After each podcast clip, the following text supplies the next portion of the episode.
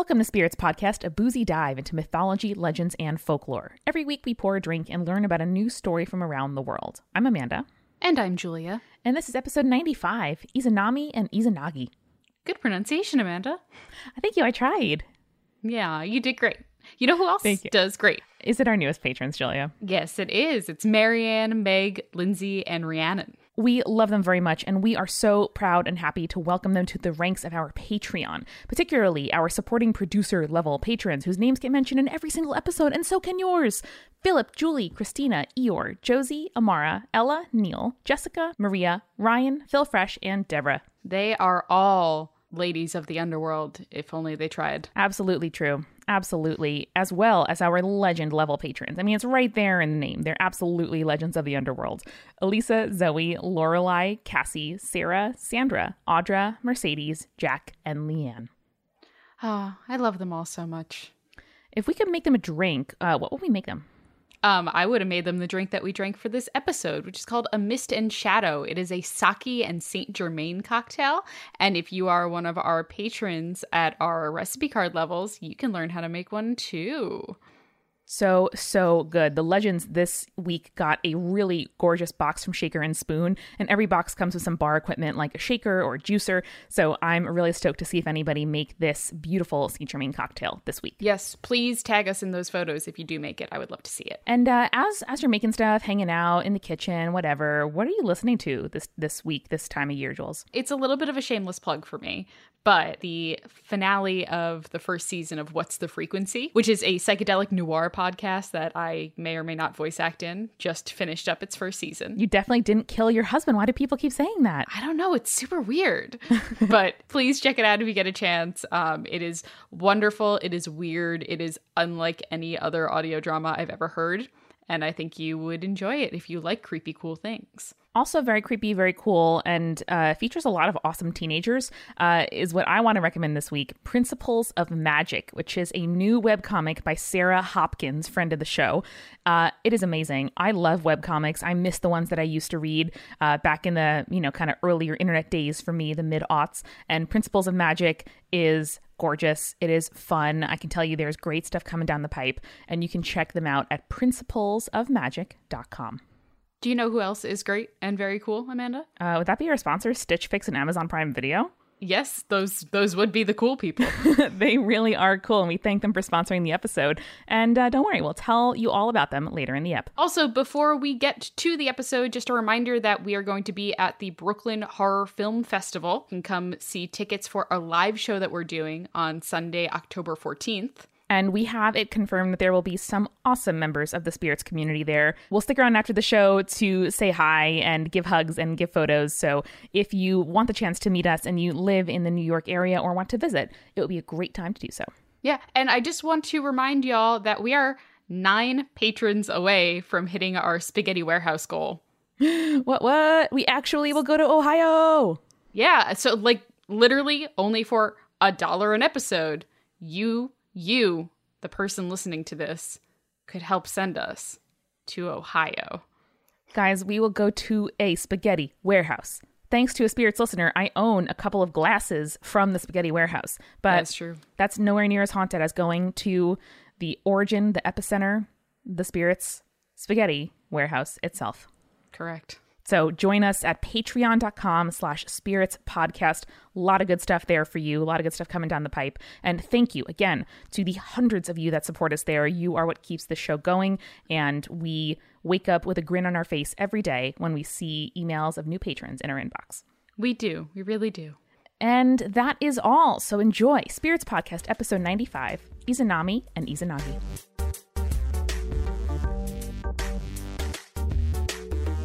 I have peppermint licorice tea, which sounds fucking bad, but is fucking good. I don't like licorice. I can Me eat neither. peppermint. this is like the barest, sweetest note on the end of the peppermint. Huh. How did we're gonna sidetrack real quick, cold open. Yeah. Um, how did you decide like why did you buy it then if you don't like licorice? Uh, because I was in Catherine Addington's house. Okay. and her mom loves tea and said, Amanda, may I make you some tea after dinner? And I said, but of course, Mrs. Addington. And Whatever uh, want, drank whatever the fuck she gave me. And it was so good. And I demanded the wrapper of the tea bag and went out and bought it. Perfect. Great. I love when people open us up to new experiences. I know. I never would have selected it for myself, and I'm very glad that I did. Um, soothes my throat in my my little my little summer cold that I have right Oh, now, I'm sorry, baby. and um, makes makes me think of Catherine and her mom and their beautiful dining room where all of their plates and bowls are colorful and I don't even want to say mismatched, but they're like a variety. They're a beautiful I mixed garden, and I love- love them. like like a garden, it should be cultivated. Yes. But also eclectic. Yes, just like somebody said on Twitter, you know, can I wear competing floral prints together? Yes. And they're like, yeah, guard do gardens match? Like, no, No. you can wear them however you want. Whatever you want. Makes me feel good as a person with a floral tattoo. And also immediately upon getting that floral tattoo, I realized I had a lot of floral clothing. So, you know, And you went out and you bought more floral clothing. you know, I did. I'm proud of you. I did. This has nothing to do with our episode, but I did think of an intro while we were talking. So Oh, good. helps. So Amanda, as you know, I am planning my wedding, Hell yeah. And it is stressful. I know. I Weddings love are you. stressful. They Marriage are. is stressful. I imagine. That's what I hear. yeah, that's what I hear too. Um, but do you want to know how a marriage led to the creation of the world, Yeah. the creation of the Japanese islands, Baller. and also death? Love it. Wouldn't be spirits without some death. No, there's always got to be some death. You know, much like a wedding, I think you have to have a lot of happiness, a bit of death sprinkled in. A little bit of little bit of just recognition of mortality. That is true. I mean, they literally make you say like death till death do you part. Exactly. Yeah. There, there's the understanding of mortality in the marriage process. You glance into the void, then you glance back at your beloved, and you say, "Yeah, I do want to spend my limited time on this, you know, piece of rock orbiting a flaming hot sun with you. Let's do it together. Let's do it." Oh, okay. So the story that I'm going to be telling you today is the story of Izanami and Izanagi. Very good. Adorable, alliterative names. Good start. So this story comes from the Kojiki, which is an 8th century Japanese compendium of mythology. I love compendiums. God bless compendium editors. Yes. God bless anthology editors. Like, they're so valuable. Mm-hmm. They're so thoughtful. They have to order all those things. Yeah. Have to decide on chapter names. Have to do like epigraphs and shit. They shit. gotta translate shit a lot of the times. Yeah. Yo. The Kojiki starts by explaining that before the formation of the world, the land was formless like a jellyfish, which, God, isn't that so evocative? Ooh. Uh, uh, we are brewing kombucha right now, my partner and me, and it's it's very fun. But the kombucha itself, it looks like a placenta, Julia. Yeah. That's what it looks like. It's the, the little Scoby, which we've named Scooby Doo. Course It's you did. it's a little placenta of mold that gives me delicious, healthful, nutritious beverage. Fair enough. And this is my observation on jellyfishes and the beginning of the world. Perfect. Carry Thank on. you. Thank you for that. You're welcome. Uh, so, despite the land being formless, the first kami came into being and resided in Takamagahara, which is the high plane of heaven. Uh, the existence of Takamagahara becomes really important later, but we'll get to that eventually. Uh, so, at the beginning, there were three primal kami. But first, let me explain what a kami is. Please do. I was going to ask. Uh, it's super important, so I'm glad you were curious about it. So I say kami, and that's the phrase that I'm going to use throughout the episode because there's no direct translation to English. okay. Uh, and this is has to do with the ambiguity of the term, and that's super important because kami are particularly ambiguous in their own nature. So, uh, kami are the spirits that are worshipped in Shinto religion and can be anything from mountains to forces of nature to like more esoteric things like wisdom and poetry, uh, or could be ancient ancestors that have been deified. They are manifestations of this concept known as musubi, which is the interconnected energy of the universe. And as such, they're something that human beings should strive to be. Wow. Remember in the Mayan creation story when we were talking about how human beings were created multiple times? Yes. And then they had to they like Version "Oh, control." We made good humans, but they're too good. We got to make them like Yeah. a little bit less. That's kind of the standard that like kami and human are at. Yeah, and I'm sure this is an imperfect um, Analogy. meta- analogy, but I also thought of Plato's forms, and that's something we learned about in philosophy in high school, um, where there's almost it sounds like there's you know ways to be wise on you know on Earth or ways to like you look at a single mountain and that like evokes this larger idea or ideal of like the mountain or like the wisdom. Yes. Uh, and I also think that this kind of ties into more Eastern ideas featured in like Buddhism and Hinduism, where there's like a higher level that one can ascend to. Hence the like fact that human beings can be deified Yeah. and become kami. Yes. All right, cool. Um, so Shinto traditions point out that kami have five defining traits. Uh, kami possess two souls, one gentle and one assertive, representing the fact that nature and the world can be both giving and destructive. Huh. Uh, kami cannot be seen in the human realm and therefore have to inhabit sacred places and sometimes people. Kami do not stay in one place, but rather move around their places of worship. Makes so if a kami has multiple places of worship or temples, they move around, they don't stay in one place. I like it. Uh, according to the Kojiki, there are about 300 different classifications of kami. All kami are unique and have a specific duty to the people around them or are a guardian of a specific object, place, or idea. So those are our five kami defining traits. All right. All right. So, knowing that, we can establish that before the formation of the world as we know it, the three primal kami living in Takamagahara. The first is Amanomina Kanushi, uh, the first kami and the source of the universe. They were known as, quote, the god who came into being alone and is one of the most distinguished heavenly gods. The second is Takami Musubi, uh, who is known as the High Creator. And then lastly is Kamami Musubi, which is the Divine Creator. I love more than one creator. Yes. So, depending on the source, all three of these gods are genderless, though others will claim that while Amanomi no Kanushi is genderless, while Kamimushi was a woman and Takami Musubi was a man. Okay. So mix or everyone genderless. Yes. A little bit of both. Um, so after these three, there were seven successive generations of gods and goddesses that came into being, kami. Uh, and the seventh generation consisted of Izanagi, which means he who invites, and Izanami, which means she who invites. Okay. So at their birth, the older kami decide that Izanagi and Izanami are going to be in charge of shaping the world. No big deal. Like that's that's a really big thing to be like born into. Yeah, that's like having a kid that you're like, this child will carry on my real estate empire.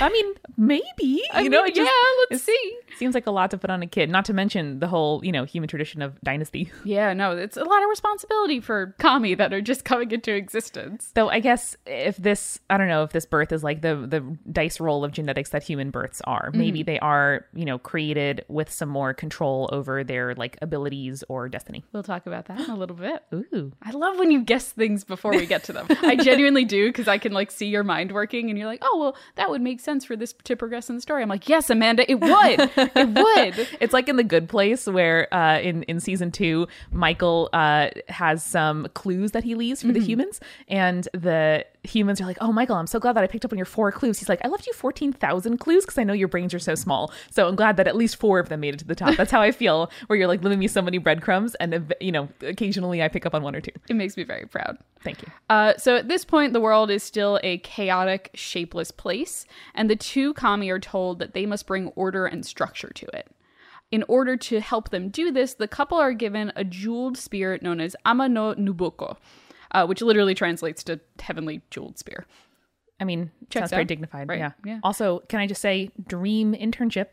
Someone turns me on a disorganized library and says, "Put order to this chaos," and I say, "Thank you for the opportunity." Also, here's a spear.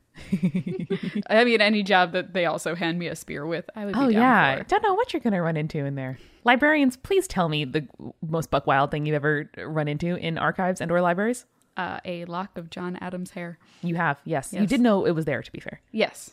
I found just randomly a piece of so when they set off the like nuclear bombs when testing the Yes. Manhattan project, it created a new like element Mm-hmm. at the site where the sand was basically like just bombed. Obliterated, yeah. Yeah. And I found a piece of that in Oh. some glass. no big deal. Yeah, no big deal. Just like just this weird metal. I'm like, what is this? And then I'm reading the description and I'm just like, oh, oh, I'm I probably shouldn't hold that for too long. That's a pretty good story. Thank you. Uh, so we move on with Izanagi and Izanami. Uh, they go to the heavenly floating bridge, which is the bridge between heaven and earth, and they stare down at the chaotic mess below them, really not sure how to go about creating the world and putting it into order. Like, Where do you start? Yeah. That's realistic. Um, so they do what anyone would do they poke it with the spear. So they attempt to stir the chaos with the point of the spear, but it doesn't really do much. oh my gosh. Um, but when they lift the spear back out of the chaos of the world, a drop of creation falls from it, creating the island of Onogoro. oh. So now that is the place for them, they decide. Um, so they make their home there. They leave Takamagahara to create a palace on the island called the Eight Measure Palace. And at the center of that stood a pillar that was known as the Heavenly August Pillar. Okay. Uh, the pillar is important, if you haven't guessed. I mean, you call a thing August and it's going to be important. Yeah. I have a, a baby cousin named August, and I'm like, baby, I hope you're destined for greatness, because if not, it's going to be awkward for you. Yeah, sorry. Sorry in advance. you probably won't live up to that standard. He's very cute, baby, and Oh, his well, parents like, are very sweet. So Fair. hopefully. I, I I wish all the best for the You know, baby. they're the kind of parents who would be like, baby, you need to live your truth. Like, they're very kind and, and conscientious about that. So I think he will live his greatest destiny. Not like, Damn, but like giving him that name then though. I know. Live your Maybe- truth, maybe- baby, but also maybe it's a gift saying like listen no one can ever live up to everyone else's expectations all you can do is you know look into yourself decide for yourself and like live the greatest life that you want to live for you right, like when all the settlers came over and named their child, it's like honesty. Like, Yeah. I guess. virtue i mean fine dad i'll never dance i guess Chastity. Why? Why do you want that? fuck you you had sex nine months ago like literally. Okay. Um, so now that fucking puritans fucking Puritans, really. okay So now that Izanami and Izanagi had settled into their new home away from all the other kami, they decided they wanted to start a family. and this is on earth right Yes. cool This is the only thing really in existence Yeah. right now on Earth. So they stood on one side of the heavenly pillar and they si- decide to circle around it. Izanagi goes left, Izanami goes right, and they meet on the other side. that's how i initiate coitus i don't know about you but In delight at seeing her love, Izanami calls out saying, What a fine young man! and Izanagi replies, What a fine young woman. And in that moment, they're married. oh you know that's that's how we should do sweet, it yeah. Uh, so they then wanted to have a child but they didn't know what to do. Okay Uh, okay. so they called out to two birds wagtails uh, which are these kind of like black and white water birds bird that- midwife bird midwife. It's a midwife and a bird bird midwife. So they call out to these wagtails and wagtails are uh, pretty known for coupling up and defending territories together. Okay okay. Uh, so the wagtails give the couple advice on how to have sex i guess. No big deal. And Izanami is soon pregnant. Uh, when she gives birth to her son Hiroko, though, he's born without limbs and is boneless. okay Uh, and he's referred to in the story as the leech child. oof Yeah, not great. no Uh, the couple places, again, not great this following story. The couple places the child in a boat of reeds and then is abandoned by his parents, letting him float away into the chaos to just like Perish. his fate. Yeah. Just be like, all right, good luck out there. Oof Not great. no But like also we've seen that happen in Greece and usually that turns out good.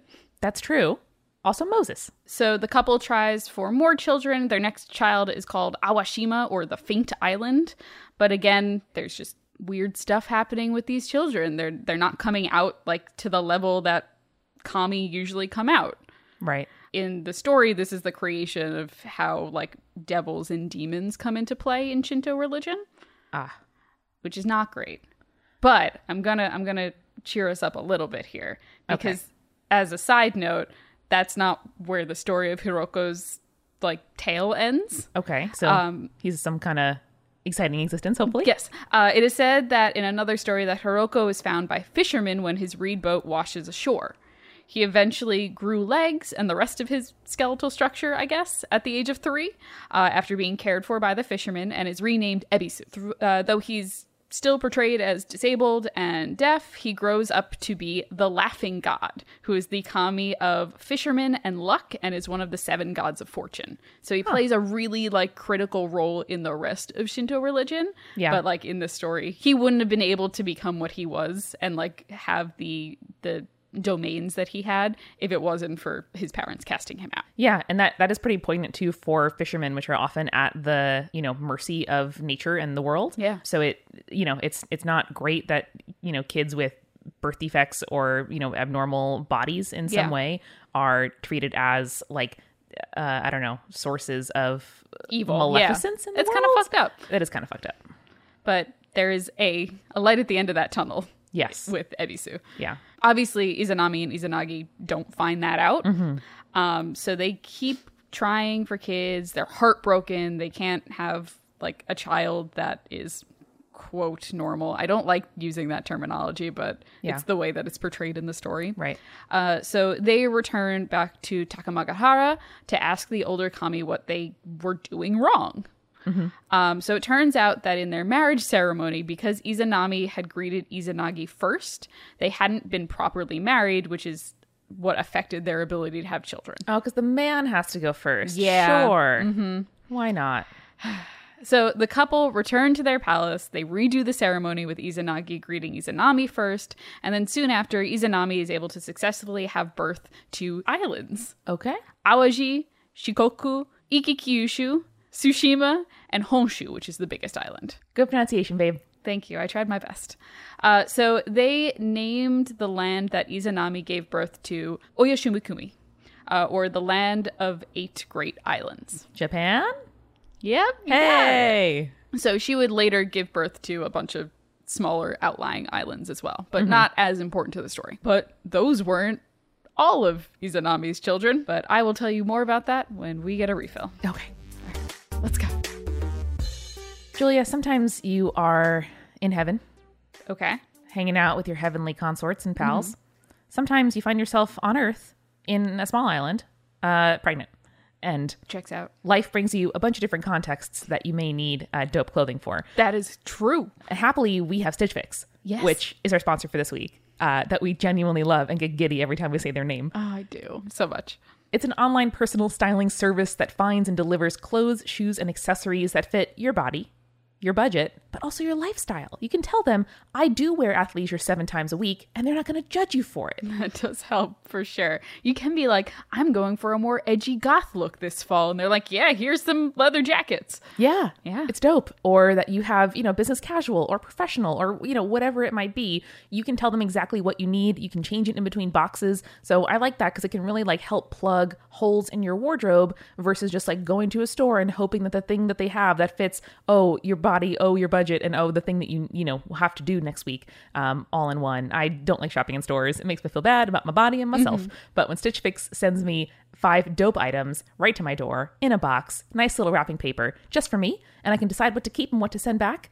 I don't know. I just love it. Uh, yeah, and I like that the the whole thing with me is I love the fact that someone else is picking out clothes for me because I am like notoriously picky and I kind of fall into my own like cycles, I guess, for clothing. Stitch Fix sent me a romper, and I would never buy a romper for myself, but I look dope as hell in that romper. need to it see looks it. so cute. It was amazing, and it was just like it was floral, which I told them that I liked. Yes. and it like was darker colors, which I told them that I liked, and it was just it fit all of the things that I loved. But like I never would have picked it out for myself. Yeah. And that's what Stitch Fix is so good at. Having that personal stylist is such like a, a blessing. It really is. And the shipping and exchanges and returns are always free. You don't have to do a subscription. You can just get one if you want, which I think is really great because maybe you don't want to commit to having one every month or every quarter. You can just get one box. That's also allowed. Um, and th- what they have is a styling fee that's 20 bucks. So every box, they charge your credit card $20. But if you decide to keep any item from that box, they take the 20 bucks out of its price. So if you choose to keep even one thing from your box, the entire process is free. There's no fee, there's no surcharges, there's no shipping. It's pretty dope. Yeah, for example, like if you get a really cute, dope floral top that Stitch Fix sent you, um, and Just hypothetically. and like it's thirty dollars, you already paid that twenty, so it's only going to cost you an additional ten. It's pretty great. And if you go to stitchfix.com slash spirits, you'll get 25% off every item in the box when you decide to keep all five. So keep everything in the box, you get 25% off every single item's price and that $20 credit. So it's a pretty great deal. That's stitchfix.com slash spirits. Thank you, Stitch Fix. We love you. If y'all get your beautiful Stitch Fix items, please show us photos on Instagram, tag us at Spirits Podcast. We would love to give you compliments. Yes, please. I want to see all your cute outfits. All right. Thanks again. That's stitchfix.com slash spirits. We are also sponsored this week by Amazon Prime Video, a new sponsor to the show, and we are very happy to welcome them. Amazon Prime Video is a benefit for Amazon Prime members, so you get the shipping that you get with Amazon Prime, but also this entertainment delivered to you from Prime Video channels. Yeah, cable bills, they're expensive. And honestly, I don't want to pay them. I don't want to pay for a bunch of different channels that I'm not going to watch anyway. So getting to pick and choose which channels you want to watch is the best way to go about it. The nice part is Prime Video channels has a hundred plus premium and specialty channels that you can pick and choose. So if you want Starz but not HBO, which I don't understand why you would do that, but Listen, we don't I have mean, to it's up to you. You might want PBS Kids, but not PBS Masterpiece. Like, do what you gotta do. Yeah, exactly. So, you know, I want to use channels for when the new season of Doctor Who comes out, for sure. Yes, that's going to be awesome. And I just finished on HBO the show Succession, which is kind of like Game of Thrones, but about like corporate politics. So very up my alley. Oh, you know what? Um, I am getting into Outlander on Starz, and it is very good. It's very up our spirits listeners' alleys. There's time travel and period pieces and romance. It's very good. And yeah, it works on your phone, it works on your Roku, it works on your Fire TV. So, however you watch your stuff, this is going to work for you. Um, and Amazon Prime Video is offering a free trial to our listeners at tryprimechannels.com slash spirits. Yeah, only pay for the channels that you want with Prime Video channels. You can start your free trial of over a hundred different channels by visiting tryprimechannels.com slash spirits. Do it. Do the thing. Thank you very much for sponsoring the show. For the ones who get it done, the most important part is the one you need now. And the best partner is the one who can deliver. That's why millions of maintenance and repair pros trust Grainger, because we have professional grade supplies for every industry, even hard to find products. And we have same day pickup and next day delivery on most orders. But most importantly, we have an unwavering commitment to help keep you up and running. Call, clickgrainger.com, or just stop by. Grainger, for the ones who get it done. And now let's get back to it. Okay, so after giving birth to all of these islands, Izanami needed children uh, that would give them shape. Like she's she needed like there's just these there's just land right now. They're not Ah, anything. so it's like the dough is proofing. I have been rewatching Great British Bake Off I- in my sick days, Not surprised. and they need to knead and shape that dough. Yeah. So she just starts popping out kids left and right. Uh, Kami of the sea, the wind, of trees and mountains, and basically any kind of object or phenomenon in nature that you would imagine. All right, I mean all the fun stuff. This is like decorating the the cake, decorating the map. Absolutely. But the problem is, pregnancy is what does her in in the end. Pregnancy sucks. Yeah, pregnancy. I'm sure scary. it's beautiful also, but like, but also come on. scary and Yeah. terrifying. And you're bringing like life into this world, and also like mortality rates for women giving birth are way too high, especially in the United States. That's a different tangent for another time, Julia. Okay. You just had a little like that's so Raven moment where you just like you just uh, did a little tunnel into somewhere else. So she gives birth to Kagasuchi, who is the kami of fire, Okay. and she was burned to death as he leaves her body, despite Izanagi doing his best to try and save her. Oof. So even in death, though, Izanami gives birth to more kami. The kami of death and sorrow enter the world as she exits. I mean that's that's pretty poignant. It's sad, but that's you know fitting. I think. Oh, for sure. Uh, Izanagi weeps for his wife, and in his tears, even more kami are born. Enraged at Izanami's death, he kills Kagusuchi, cutting off his head, and further offspring are born from the blood and the sword that he used. Ah. Now, what we're looking at here is like similar to some Greek stories. Yeah. Uh, if we're looking at the Pandora's box, this has a very similar vibe to it. Actually, the end of this story is going to have more of a Orpheus twist to it. Ooh. Izanagi grieves for Izanami for a very long time, but he's still determined to bring her back. He decides to go to Yomi, which is the land of the dead. Alrighty. Interestingly, New uh, realm. I I wish I want a little like kazoo for when we enter a new realm in a story. It would be helpful to me. Maybe maybe the slide whistle from the Join the Party live show. perhaps. Oop. Jesus. That is true. It has a geographical continuity in Shinto religion, Yomi does.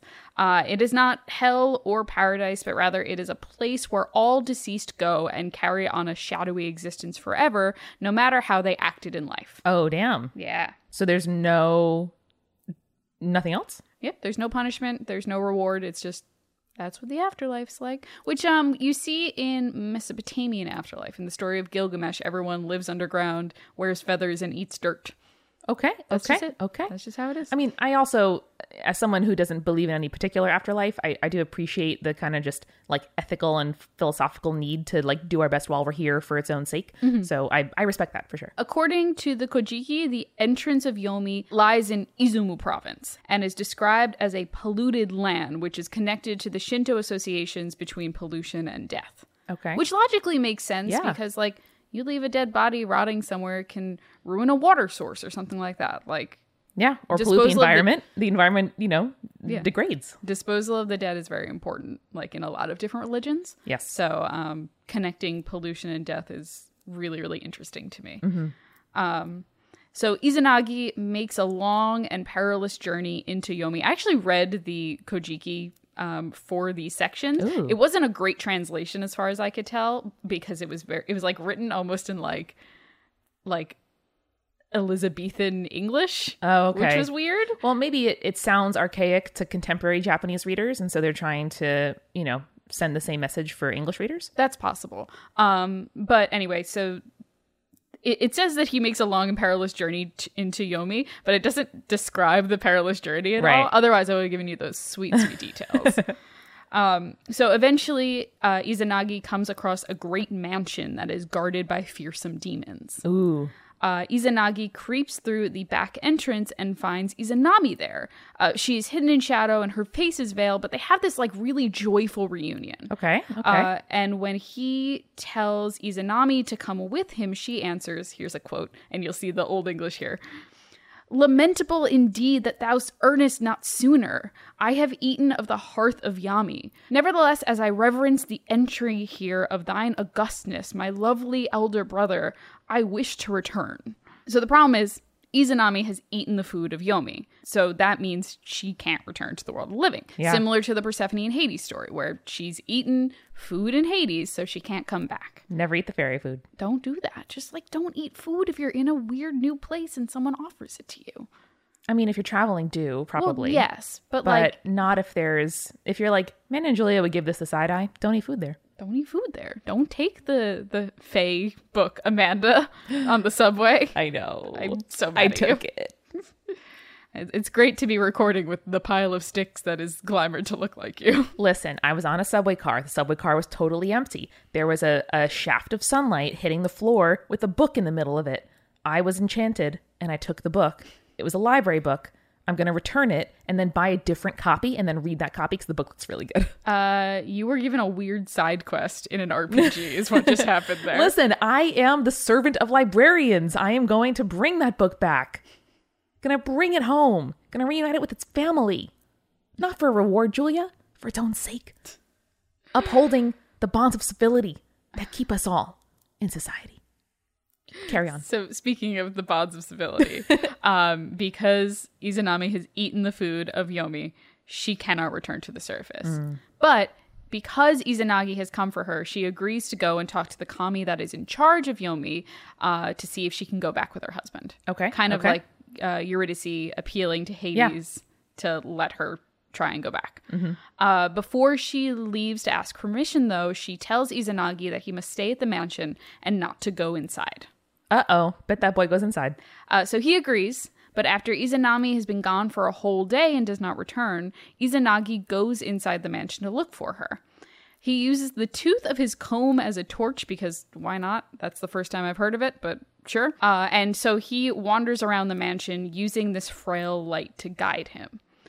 Uh, but when Izanagi enters into a room, he finds that Izanami is not how she was in life, but rather is a decaying corpse, and she has several of these thunder kami that have recently been born from her body.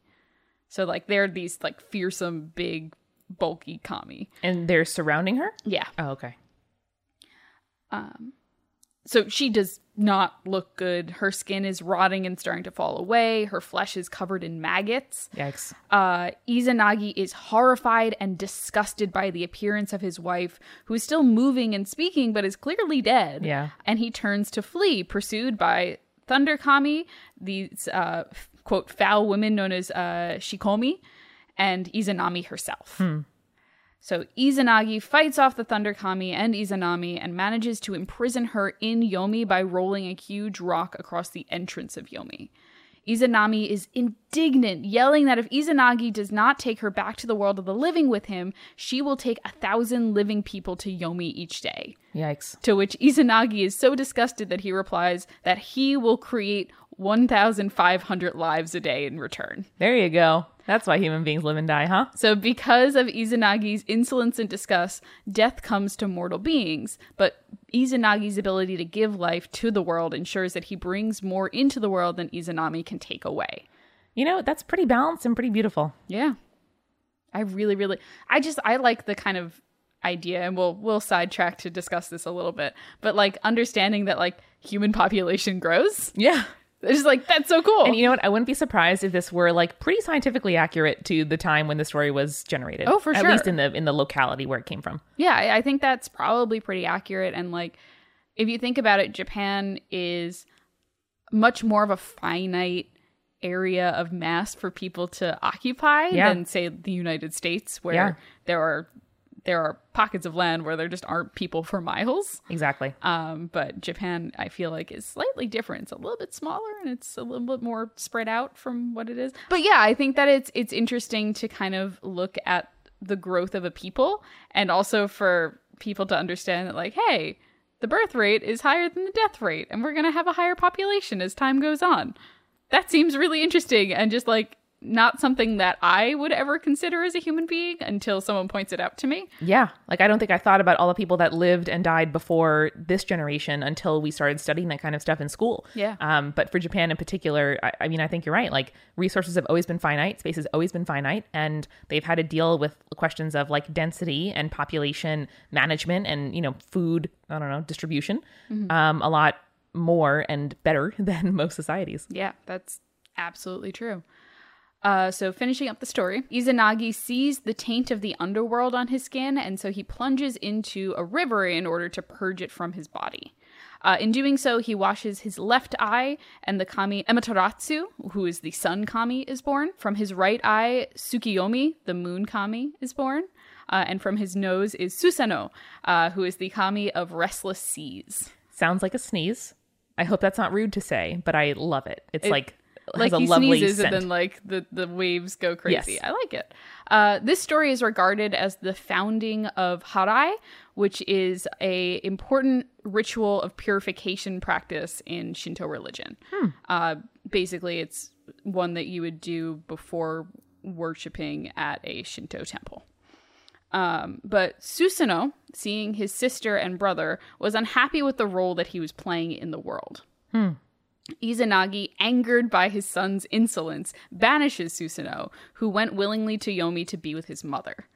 Uh, Izanami would allow her son to take the role of the Grand Kami of Yomi in her place. She basically retires yeah.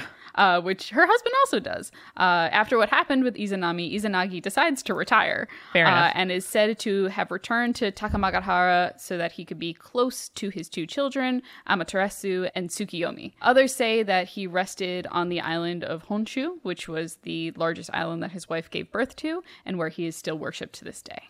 I like that the insolence of the waves ends up kind of ruling the underworld, Mm-hmm. and it's their firstborn who they had banished that ends up being the kind of light and laughter of fishermen Yeah. that suffer at the insolence of the waves. I like that.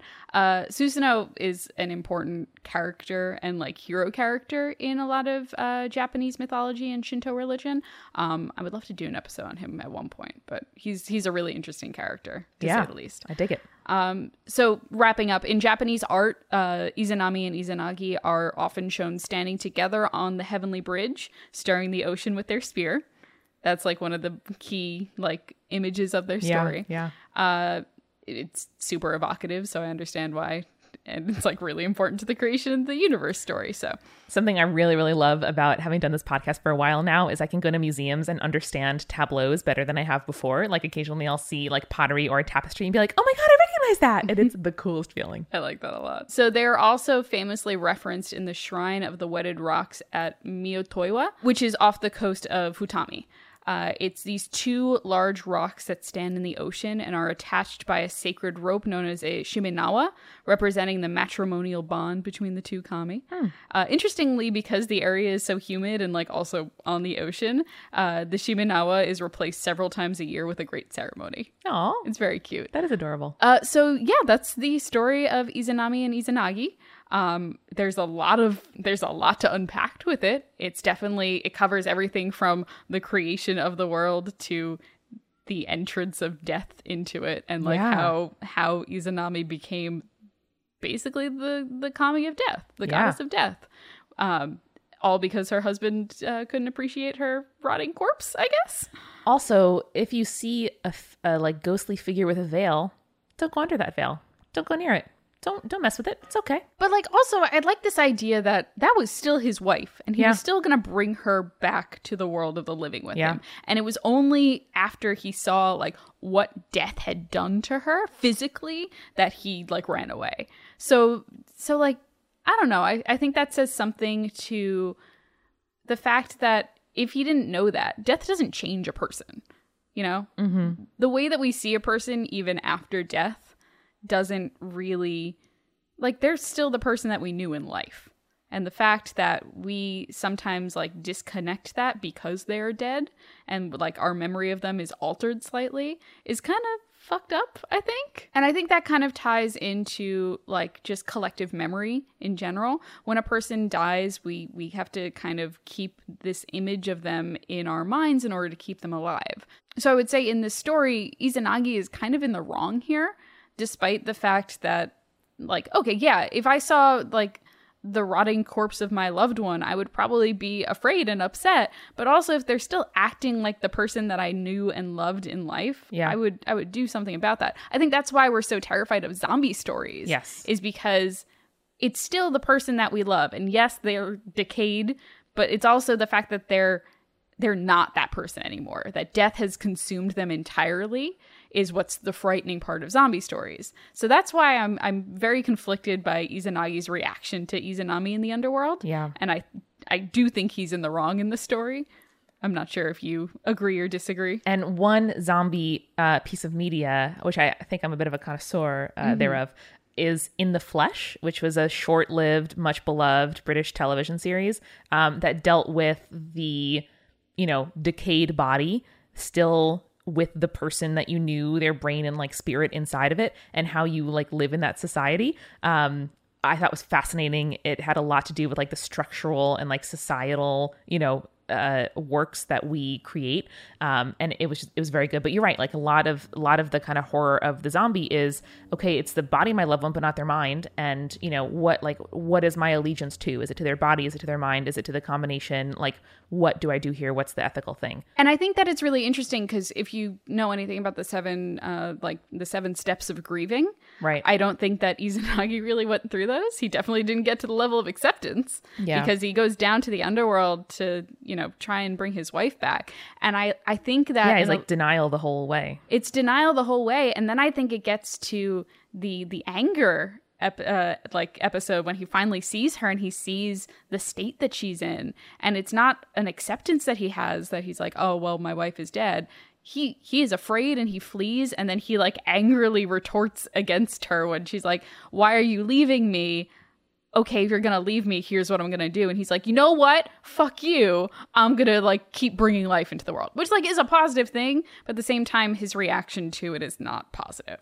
Yeah, and you know, you kind of frame this as a story of a marriage, um, and it's also, I don't know, like like that's a thing that you you read about a lot. Is to say, like when you choose a, a person to spend, you know, many decades of your life with, if it's something that you do, um, you know, you're not going to stay married to the same person. You're not you're not going to like be living with the same person the Oh, that's such a entire great point. the entire you know life. And and what you want to do is like marry someone that you want to see who their future selves are and that they are committed to your future selves no matter how different that person may become. And obviously at a certain point, you know, may end up being better for you to part ways, but you know, hearing people who've been married for like 30, 40, 50 years talking about what's what's occurred, it's like, yeah, it's dope. Like this person that I love evolves into someone else. I evolved into somebody else and we have the, you know, shared context and the resources and the like communicate, you know, communication tools to keep making that relationship again and again and to keep building it when it starts to fray. So um, that is not what happens here. Yeah. but I I think it is a useful you know reminder that you know when we're thinking about our our you know our our person, is it someone who when you see a different version of them speaking with their same voice, is that something that you want to take home with you? Yeah. Oh, that's such a good point.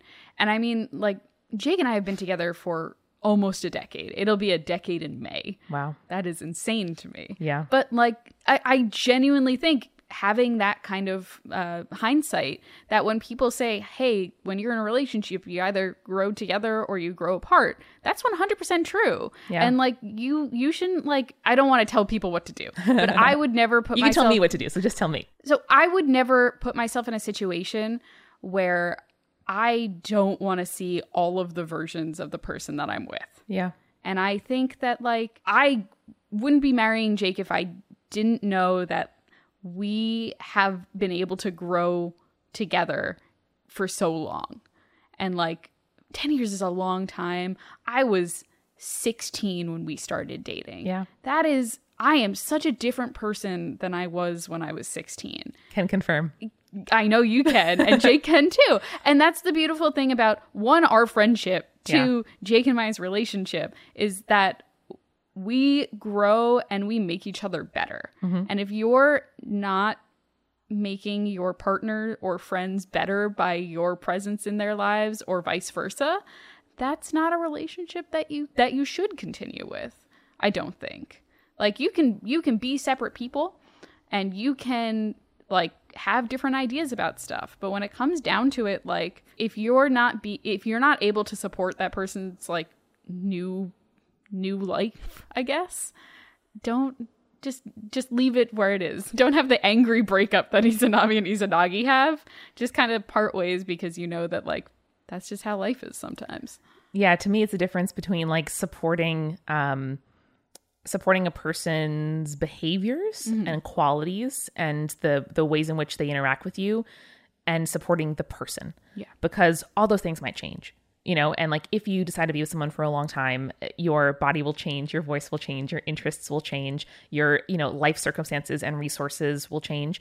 Um and on on a micro scale i listened to a podcast yesterday where someone was talking about like uh, research in in couples and ones that stay together they find one of the things that those couples have in common is asking each other questions. And when like you you come to someone with a story of your day it's not just like oh that's nice honey mine was blah blah blah. It's asking questions and being interested Yeah. in having like active listening toward your partner. Um, and that's like a, they saw a sign of respect you know and like being interested in a person. And that's one of the things that you know good marriages have in common or good relationships. Um, and so to me yeah like it's just it's like an incredible honor and privilege to to get to be there to witness someone whether it is a friend a sibling you know a partner to like see what happens next and for me, one of the most like daunting things about entering into a, a relationship has been letting myself disappoint my partner. Um, and dealing with those feelings and not wanting to disappoint them. And this worldview makes that a little bit less daunting for me because it's not like not being the person I've been or not acting like the person I want to be is the be all and end all. Like they love something something else, something deeper, something that's not just how I'm acting that day or like if the dinner gets burned, you know, or if I'm not able to like go have plans cuz I cuz I get sick. Um so I don't know, that it's like a it's like a a freaking fall backward into a void it feels in terms of, you know, letting someone see you that deeply. Um but again, like romantic, familial, you know, friendship, um it's those moments where I'm most glad to have someone with me. Yeah. And I don't know. It's scary, but it's worth it. I feel that.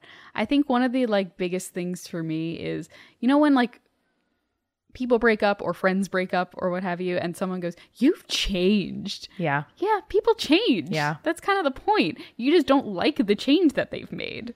Yeah, and, like, and that's and that's acceptable. That's It's totally healthy. cool. You can do that. Like we've all had friends that, and you know, and other people in our lives that have like come in, come out, and like you have a nice time together, and you move on. Like doesn't mean the relationship's less meaningful. That's things we've talked about in previous episodes a lot. Um, but this is, uh, you know, when when you find people that you want to commit to that deeply, and that you want to know, and you want to like subscribe to updates on on their life. It's it's like a i don't know it's a it's a very beautiful flower to put into the bouquet of like your life at this particular moment. And to have that constant which you know we've also mentioned before of like just having someone who has witnessed the me 10 years ago and the me now and vice versa. Um it's uh i don't know. It's a pretty special thing. Yeah, I always get really excited when I look at you or when I look at Jake because you're the people in my life that have been around the longest. And I'm just like, oh man, they both changed so much since 16, but like all for the better. we've like, had a collective glow up Yeah, we did. We totally did. All of us, damn. But yeah, like that's the best part about friendship is that when someone can look at you and be like, man, our relationship or our friendship is so different than it was 10 years ago. But like, that's so cool and that's so great. And we've taken this entire decade and we've grown together and like as people. Yeah, it's like an 18 course New Year's dinner. Or mm. however many years, or what you know what I mean? Like it's it's not it's not like one unending dish on the Hogwarts buffet table. It's like it's like a big all you can eat continental buffet of life. Mm-hmm. And I I think it's really I think it's a feature and not a bug, you know, that relationships can contain so many multitudes. Oh. Whoa. And with that, we hope that all of your relationships contain multitudes and that you stay creepy. Stay cool. Spirits was created by Amanda McLoughlin, Julia Schifini, and Eric Schneider, with music by Kevin MacLeod and visual design by Allison Wakeman. Keep up with all things creepy and cool by following us at Spirits Podcast on Twitter, Instagram, Facebook, and Tumblr. We also have all of our episode transcripts, guest appearances, and merch on our website, as well as a form to send us your urban legends at spiritspodcast.com. Join our member community on Patreon, patreon.com slash spiritspodcast for all kinds of behind-the-scenes stuff. Just $1 gets you access to audio extras with so much more available too. Recipe cards, director's commentaries, exclusive merch, and real physical gifts. We are a founding member of Multitude, a collective of independent audio professionals. If you like spirits, you will love the other shows that live on our website at multitude.productions. And above all else, if you liked what you heard today, please share us with your friends. That is the very best way to help us keep on growing. Thank you so much for listening. Till next time.